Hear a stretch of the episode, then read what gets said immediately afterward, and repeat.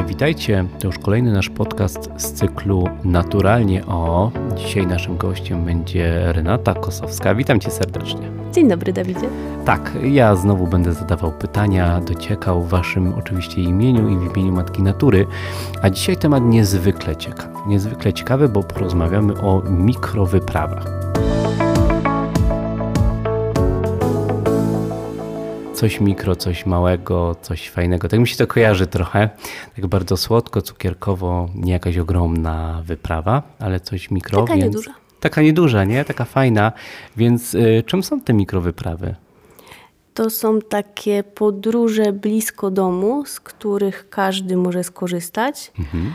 Są na każdą kieszeń i nie trzeba się do nich bardzo szczególnie przygotowywać, tak jak do tych dużych wypraw.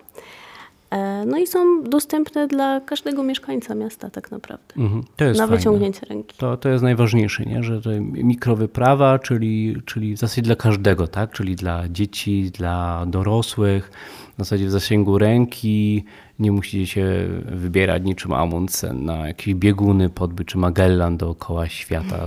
Te, te mikroświaty są w zasadzie na wyciągnięcie waszej ręki. Przynajmniej ja tak z tego wnioskuję, co powiedziałaś. I chyba, i chyba tak można powiedzieć. Tak, można tak powiedzieć. Są na wyciągnięcie ręki i w dodatku oprócz tego, że zwiedzamy mikroświaty, to możemy też przeżyć mikrozachwyty nad wow, nimi. Niby, ale to jest pięknie to powiedziałaś. Niby wszystko w skali mikro, ale odbieramy to makro, kurczę, całym sercem. Tak, prawda?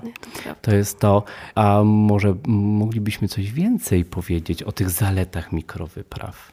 Myślę, że największą ich zaletą jest prostota. To, że po prostu właściwie możemy prawie tak jak stoimy, wyjść z domu, obrać kierunek i wyruszyć i szukać tych Fajnie. mikroświatów. Nie ma tych ogromnych y, planów, list, jakichś ogromnych bagaży, bo tak się zastanawiałem, czy, czy zasadnym byłoby zapytać, co ze sobą zabrać na mikrowyprawę? Czy w ogóle coś trzeba zabierać?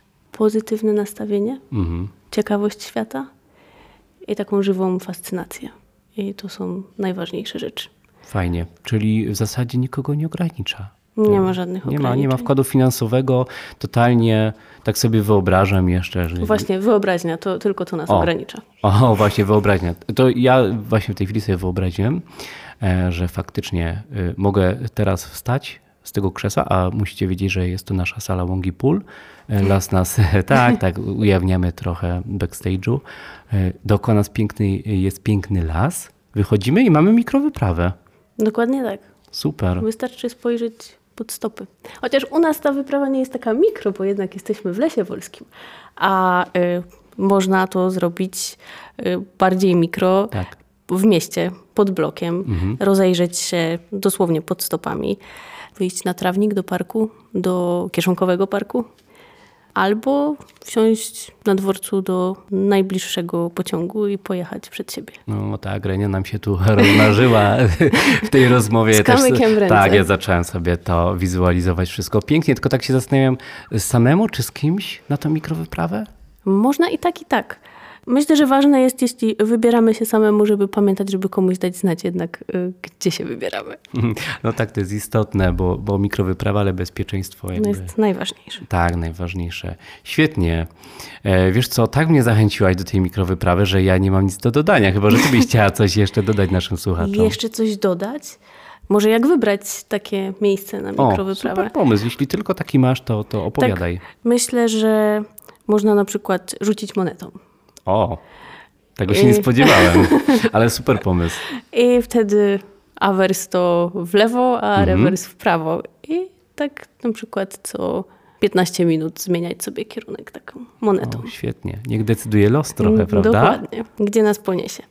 E, jeżeli mamy dzieci, to można ich zapytać, w którą stronę chciałyby pójść. To się rzadko zdarza, żeby dziecko mogło wybierać, a takie podążanie za dzieckiem. No, jest decyzyjność nie? Tak. dziecka. No i daje mu poczucie sprawstwa. O, faktycznie, niesłychanie ważna rzecz. Już nawet nie mówiąc o edukacji, wychowaniu, ale, ale po prostu e, dorastania małego człowieka.